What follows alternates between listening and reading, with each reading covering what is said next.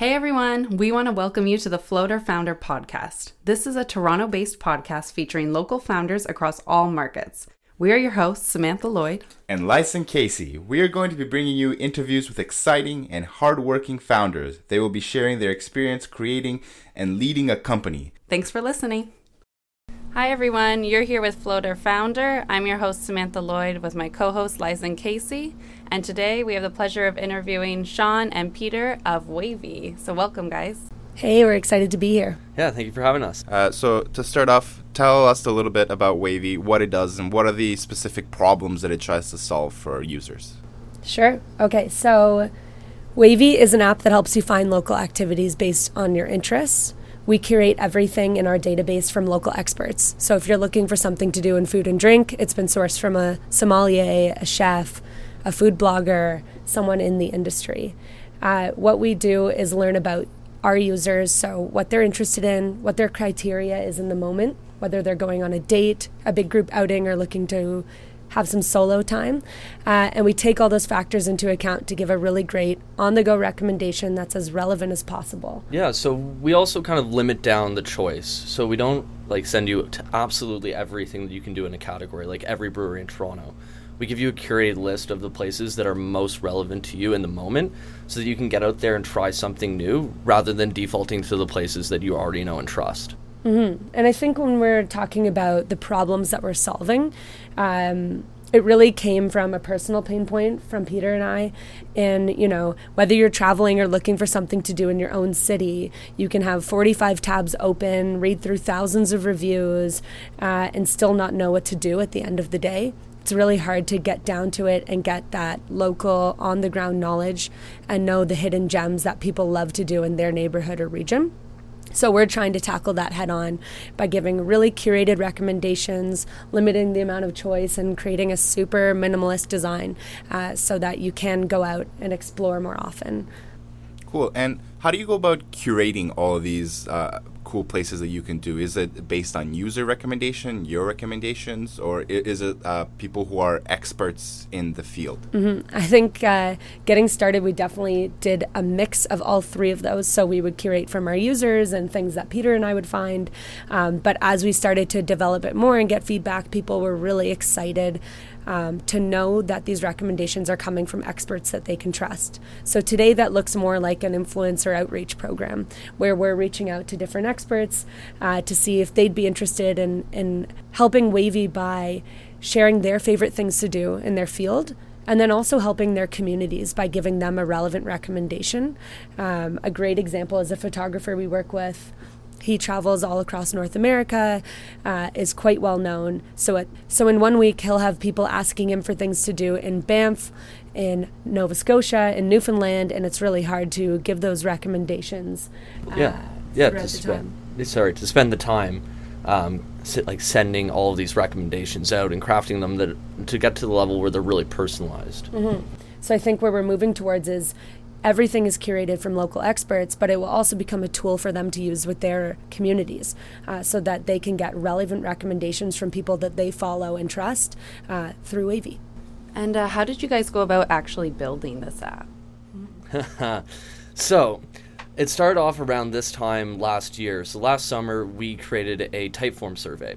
And we sent that Typeform to like, what, 125 people? Mm-hmm. Uh, and we got a bunch of feedback from them. So the way that it would work is we sent out the survey, they'd fill it out, we would take a little bit of time to look at what they said, and then we'd send back a written email with nine different spots they could try in a bit of um, a bit of a route. Mm-hmm. We learned that they wanted to be a little bit more flexible, a little bit more visual, and so we went and we used a no-code builder to build out the very first version. And so Sean and I kind of put that together, um, really scrappy and then we decided that it was worth it to go forward and build an app like an actual app using React Native. And so we connected with our developer who's in university and just graduated, and uh, he helped us build this version. Yeah, built this version while taking six courses and finishing up his schooling. So he's awesome. Yeah. Um, but yeah, I think going back to the early stages, it was literally Peter and I sitting on our computers writing custom plans genuinely for each person who filled out the form. We would send a custom Google Maps, um, and that was really cool because over 80% of our testers in that time wanted to go on another day trip. Within the kind of month that we were testing, 20% actually went out and did their adventure. So it was really cool to see that. And the no code builder was super handy. And I think we slid in at the end of their beta program. So we built the first version of the app for under $150. Um, Peter learned to code a little bit, wrote our APIs. I learned a bit of UX and UI design. Uh, and then we were able to give that to to our test group and say, what do you think of this first version? What would you want to be improved before we actually start developing it? Uh, so then development kicked off January 2018, and we were able to launch kind of the first version of our app through test flight in April. Uh, so just closed off our private beta period. Iteration is very important, and building apps that your users actually want, and not just an idea that you, that the founders actually had, is very important. Uh, how do you guys go about capturing all those user suggestions into actual product features and knowing what to say no to, and and knowing like okay, that's that's an insight that's more important. Yeah, that's definitely a big question. Um, we started off by doing those the by sending that survey we were able to start getting a lot of feedback from our users from like day one. And that has really led what we've built and how we've built it. So every after every time that we do it run a test we meet with our users and we chat with them about what they've liked um, what it's missing and like how it fits into their planning process because at the end of the day, our goal is to help you get out and explore more often. So we want to figure out what we're doing that allows that to happen. Right now, we do user interviews and we organize that on a whiteboard essentially.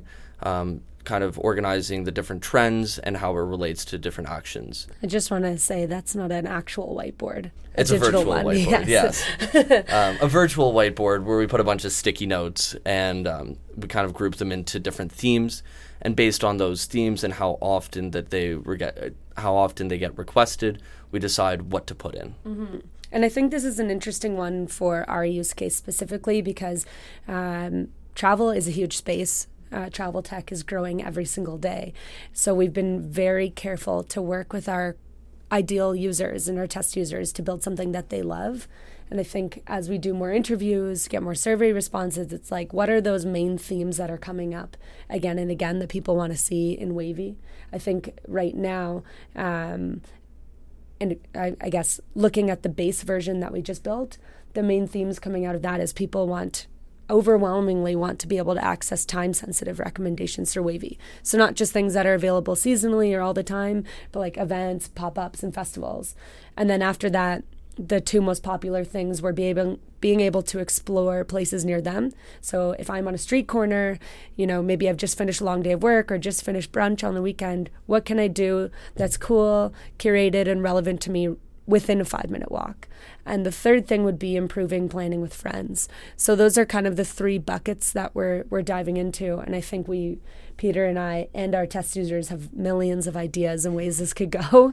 Um, but, you know, what are the buckets that are going to bring the most value in the next stages and really focusing on those. Yeah. So we rate requests based on uh, how much it will impact the user's ability to go and try more places. Mm-hmm. Um, and then we weigh it against how complex is it to build and how much time is it going to take us to implement and that's how we're prioritizing right now. And tools that have been super helpful for us throughout this has been um, obviously Typeform, we love it. Yes, and then you, Peter recently worked uh, with our UX and UI designer to move everything over to Airtable. Yeah, so we use Airtable for our product roadmap, um, and Mural is our virtual whiteboard and that combination has allowed us to really improve how we understand where our product is going and communicating that across um, our team we work yeah. with a lot of um, like kind of contractors. Yeah, friends. No, it's been it's been awesome to see how willing people are to help throughout this. And I think looking at the past year, this time last year we had a like life size sticky notepad, one of those ones you like flip oh, over. Oh yes, that's paper. where our product roadmap lived in scribbles, and uh, it's come a long way since then. Cool, and, and yeah, I think everyone that's built a product has experienced the going from paper to an actual physical uh, product. How is that experience for you guys, and how is it actually seeing uh, something that was just an idea a short while ago?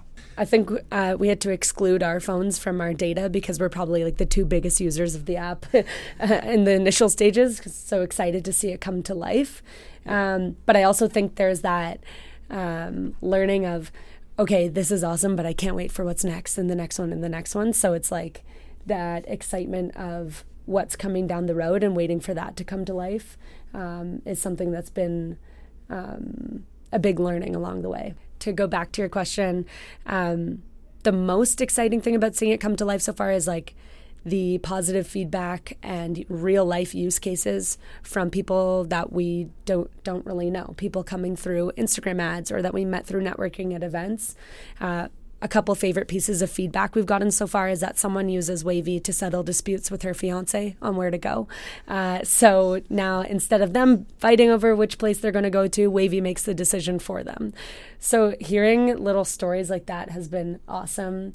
Another person said he had just moved to the city, started using the app. Now it gives him the confidence to be able to recommend things to do when he is out with friends um, and know kind of those insider local tips about these places.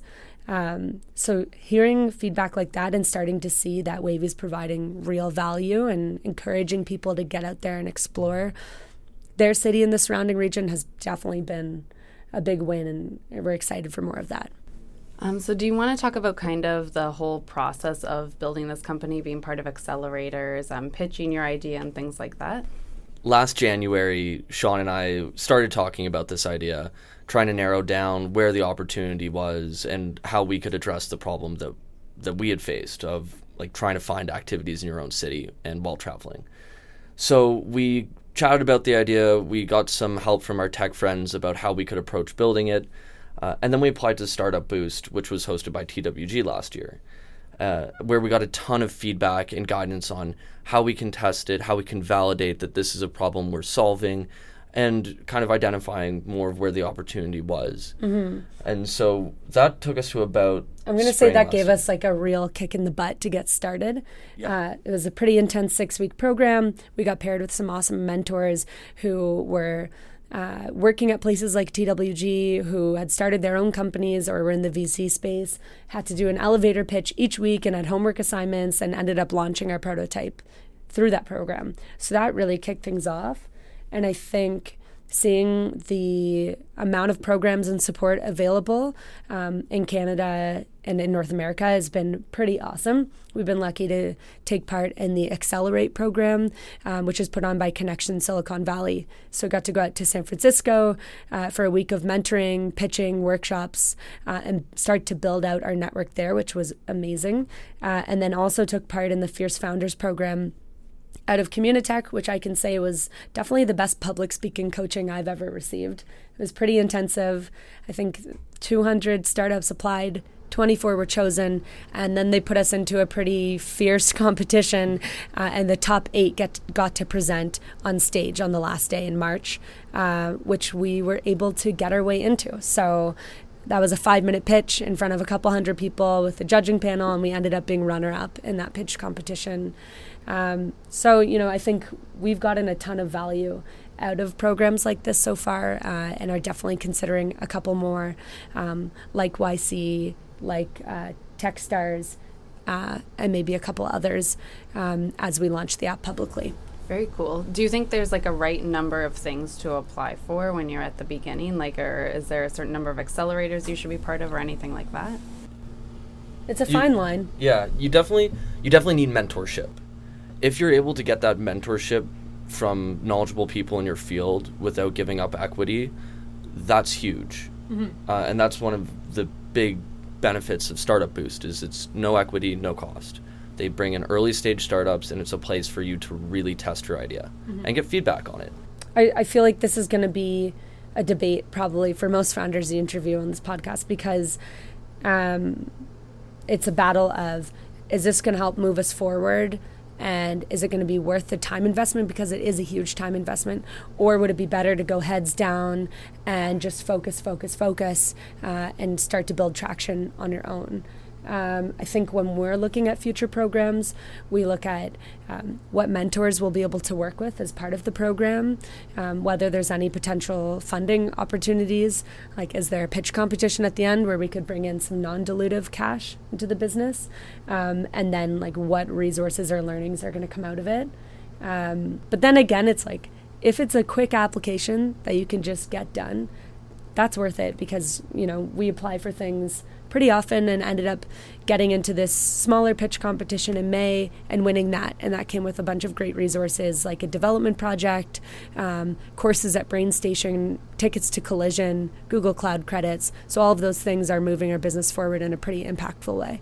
You guys are pretty good at conveying the idea uh, that Wavy and, and, what it can do for uh, for users. Um, what's some advice for other people to be able to do that well? And what are some main ideas about your product that you should um, kind of put forward in a pitch competition? Well, it is really a story, right? We started our story like with our users and with this problem that we wanted to solve, and we tell that story pretty frequently. Um, mm-hmm.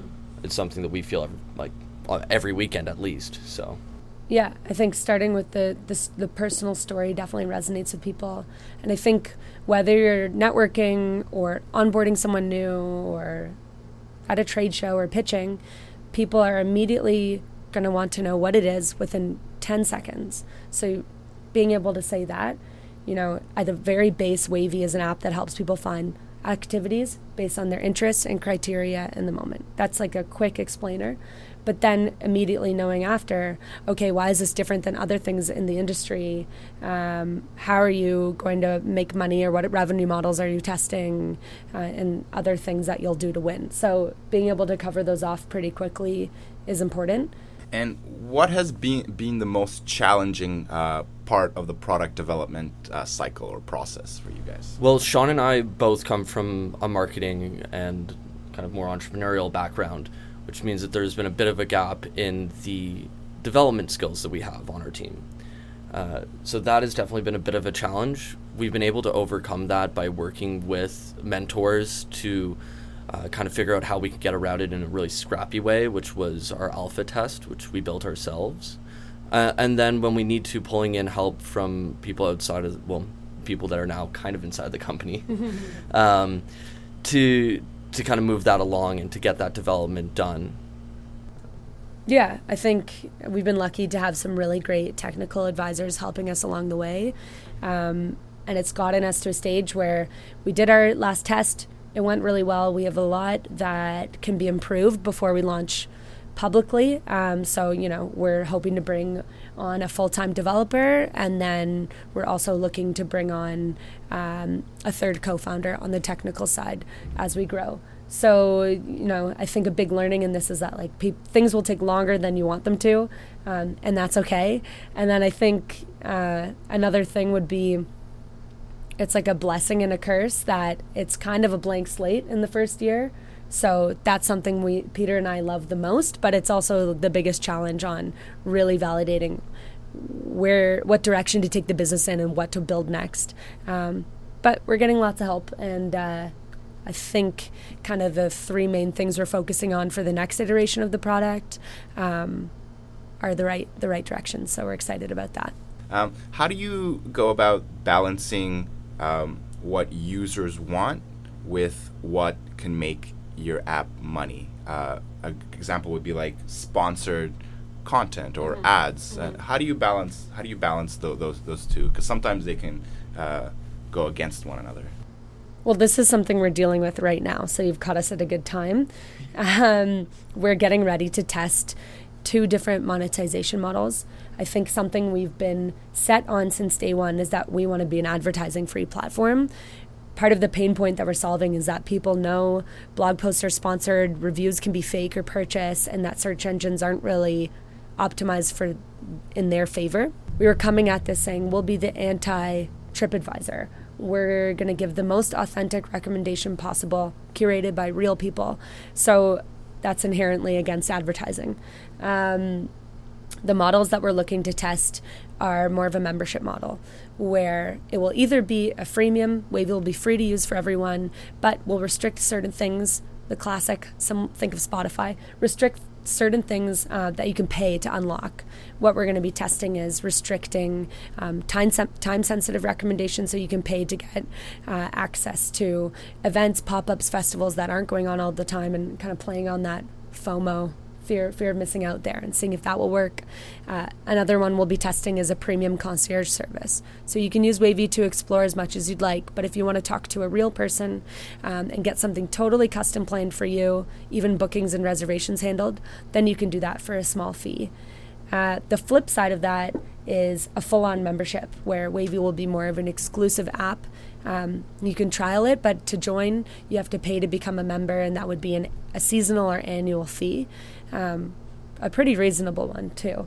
But that will give you access to everything in our database, curated from experts, that top notch level service where you can chat with us to get something planned for you, and then perks. And we're exploring what that looks like right now with, with some key partners. So those are the monetization models we're, we're getting ready to test. Um, and I think maybe Pete, you can talk to how we're going to go about doing that in a, in a balanced way where like yeah, we yes, we ha- this is a business and we'll have to make money off of it once we launch it publicly, but also we want the value to be there for users. So what we're what we're doing to approach that. This is something that we've been talking to our users about a, a bit. Um, is getting an understanding of where they find the value and if they'd be willing to to pay for that. And so now we're going forward and we're creating more of like a landing page approach where we'll create a landing page uh, and we'll ask people directly, what do you want to pay for? How do you want to pay for Wavy? Uh, based on those responses, it'll give us a bit of a clearer idea of what we should build mm-hmm. before we actually commit any uh, time towards Based it. Based on polling our test users so far, people say they're willing to pay kind of five to ten dollars a month to get access to this. Um, so that's been interesting, and now we're going to kind of through landing pages and, and potentially through development going to A B test and see which one works best. And that's not to say down the road that we won't uh, monetize through other channels like affiliate marketing, where we can earn commission off of uh, ticket bookings or reservations, uh, or also potential B2B play, where we provide experience design services for people in the tra- uh, transportation, travel, hospitality space. Um, so yeah, a bit of a can of worms there, but ask us next year. no, by this time next year, oh, we're going to be in, a, in an awesome place on that front. So, so um, back to when he was talking about um, uh, the product, and you guys are both marketers. Can you talk about how that's benefited you with your branding, um, with social media, content, everything like that? Yeah, and I think the fact that we are both marketers maybe uh, could have been a detractor at first, um, but being here now has definitely benefited in terms of design, um, pretty scrappy campaign implementations, um, and user acquisition so far. I think it's also helped us a lot um, empathize with our users and really understand the problems that they're having and how we should go about solving them. Mm-hmm. Um, that is a skill that is incredibly important, especially in the early days mm-hmm. when you have to learn a lot in a very short amount of time and be able to make that into a product. Like when it was still a concept, we got all excited about these huge campaigns we could do and all this marketing. And I think a month into working on this full time, I'd sat down with one of my mentors and I I probably had about four or five sheets of paper with full of ideas on a table and he was like marketing is not what you need to be focusing on right now. So put these in a folder and take them out like once the product's more ready to launch publicly. So that's what I meant by like detractor. Just getting initially excited about all the opportunities with this. But I think, um, you know, we've built our waiting list to close to 1,500 people, spending almost no money. Um, we've been able to do a lot of testing, uh, doing a couple small Instagram ads that performed really well, uh, a couple giveaways with key partners, um, and you know getting a base of influencers and experts to work with too. So having that background knowledge on kind of starting up marketing strategy from scratch and implementing it in a startup has been has been really helpful. Um, but I think we've only tested the beginning of that. And I mean, being in the B2C space, we're definitely going to spend a lot on marketing, uh, but have been careful to spend those dollars yet. Um, just enough so that we can know, you know, which channel has been most effective to acquire users, which ones led to the most engaged people who really love what we're doing. Um, so having that background in kind of marketing strategy and, and measuring those sorts of things has been super useful. We're also taking a bit of a different approach where we focus really heavily on our local communities first. And so we want to build that sense of community within our users by hosting interesting events. Like we did one in a wine cellar down the street, like a secret wine cellar. I think they had like you had to scan your thumbprint to get into this room. It was really really cool. Yeah. Um, and so we hosted that and a few other cool ones. I, I guess that's an interesting thing we've done in year one is um, we hosted community community events, like as Pete said, to kind of build out our base of brand ambassadors. But we also made sure that every event was profitable. Uh, so the only dollars that have really gone into marketing outside of events have come from tickets purchased. Uh, and everyone who attended kind of knew that they were contributing towards that. So that's been pretty cool. It definitely something we want to do as we um, continue our launch in Toronto and might be one of our um, kind of positive cost per acquisition strategies as we expand to new cities. It's it's also great because the people that come to those events are then really engaged and really excited to give us product feedback because they've seen us there. We've had that opportunity to meet with them, to chat with them, um, and they stay engaged. Alrighty. Well, we're going to move into the rapid fire questions. So these are just more casual, fun questions. And um, what is your favorite spot in Toronto? Famiglia Baldassarre. Um, it's this little pasta place. It's only open, I think, from like 12 to 3. They serve food. It's got nine spots. It's up near, what? Nine Do- spots. Nine seats. Um, it's up near Dovercourt. Yeah, it's on Geary Ave, Oh, Geary, which yeah. is actually like that street is such a hidden gem in Toronto. They've got Famiglia Baldassarre. They've got the Greater Good, which is owned by the same people as Get Well. So that has like North of Brooklyn Pizza, craft beer, cold patio. They've got Blood Brothers. Um, the um, Burdock Brewery warehouse is on there, and they're hosting like a cool event there. So that street has been an awesome discovery. Um, my favorite spot right now is the Stackt Market, whether it's the beer garden or our friends at Jomo Studio or Reunion Island Coffee. I love what's going on there, and I'm happy they're going to be around for a couple years. So um, that's a favorite for me right now. It's a lot of fun there. And um, so you might have already answered this, but what is your like favorite street in Toronto? Oh, that's funny. well, I'm biased. I live in I live in Roncesvalles, so I love Roncesvalles Ave. Huge shout out to the Gold Standard. I see you every Saturday. Yeah. Um, and then Bandit Brewery out there is also fantastic. Yeah, Roncesvalles is an awesome street full of so many local goodies. And then, yeah, I think I'm just going to reiterate that Geary Ave was a cool discovery. And um, what is the best place you've ever traveled to? I'm gonna do because I talk about it all the time, and it's been over three years since I was last there. But New Zealand is like my favorite place in the whole world. I've been a couple times. Um, so total, I've spent seven weeks there. I still feel like I need six months to explore it, and it's uh, smaller than Ontario. So, um, you know, I think what I love about it is it's like a pretty Canadian vibe. It's kind of like if British Columbia was a country, um, and you can kind of do everything from rock climbing to skiing to surfing, road tripping.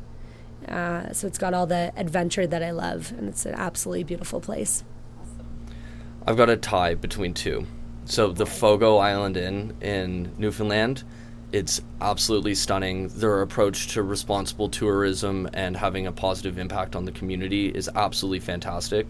Um, you guys should definitely check out Sacred Capital, a theory that um, Zita, the founder, came up with, and then Zambia because it is beautiful and they have the river and uh, who doesn't love elephants Yeah, and hippos. and hippos? Yeah, but obviously that's a long-winded, long-winded answer from us, uh, being in the space. So, Very cool. And would you guys live anywhere else outside of Toronto? oh, Yes. Yeah, hands down. uh, I, we often talk about, uh, you know, as we expand to more cities and grow across North America and beyond, um, living in the places that we're expanding to and, and really putting that uh, effort towards each new location. Um, and then, you know, I would also live out, out west in the mountains. Um, got a bit of a skiing bias there, but Vancouver's pretty nice. It's awesome. And um, what is your favorite thing to do to relax? Uh, I love road biking, so going up and down along the waterfront a few times. Uh, up along the DVP trail or through High Park. Yeah, I definitely like biking as well. Uh, recently took up guitar again, so that's something that's just totally using the left side of your brain. Can't think about other tasks or, or work while you're doing that. So that's a that's a favorite activity of mine. Um, what is your favorite app on your phone that you haven't built? Ah, yeah, are we allowed to say count. wavy? um, honestly, for me, it's Messenger. I'm like constantly chatting with my friends, trying to figure out when we can hang out. Um, so that would be a big one. Yeah, that one's good. Um, oh gosh, this is hard. I I'd have to say Spotify. I love it so much. I think it's changed the way I listen to music. I love my Discover Weekly. I love how it recommends songs that are totally relevant to your playlist at the bottom. And I take great pride in curating playlists for every genre of music. Um, like, that's one of my top 10 skills for sure. That's what he always says. I, I Uh, say that all the time too. should It's add so it to funny. resume, music hipster. yeah, yeah. Um, so Spotify is definitely my most used and most favorite app. Cool. Uh, what's the last book you read? Oh, I've got, I think I've got three on the go right now. Um, a Man in Moscow, because it was on um, Bill Gates' reading list for the summer. Um, a one about spies, because why not? And then my favorite book of all time, uh, Machine Platform Crowd, which is extremely nerdy. yeah. Oh, and then there's Bad Blood.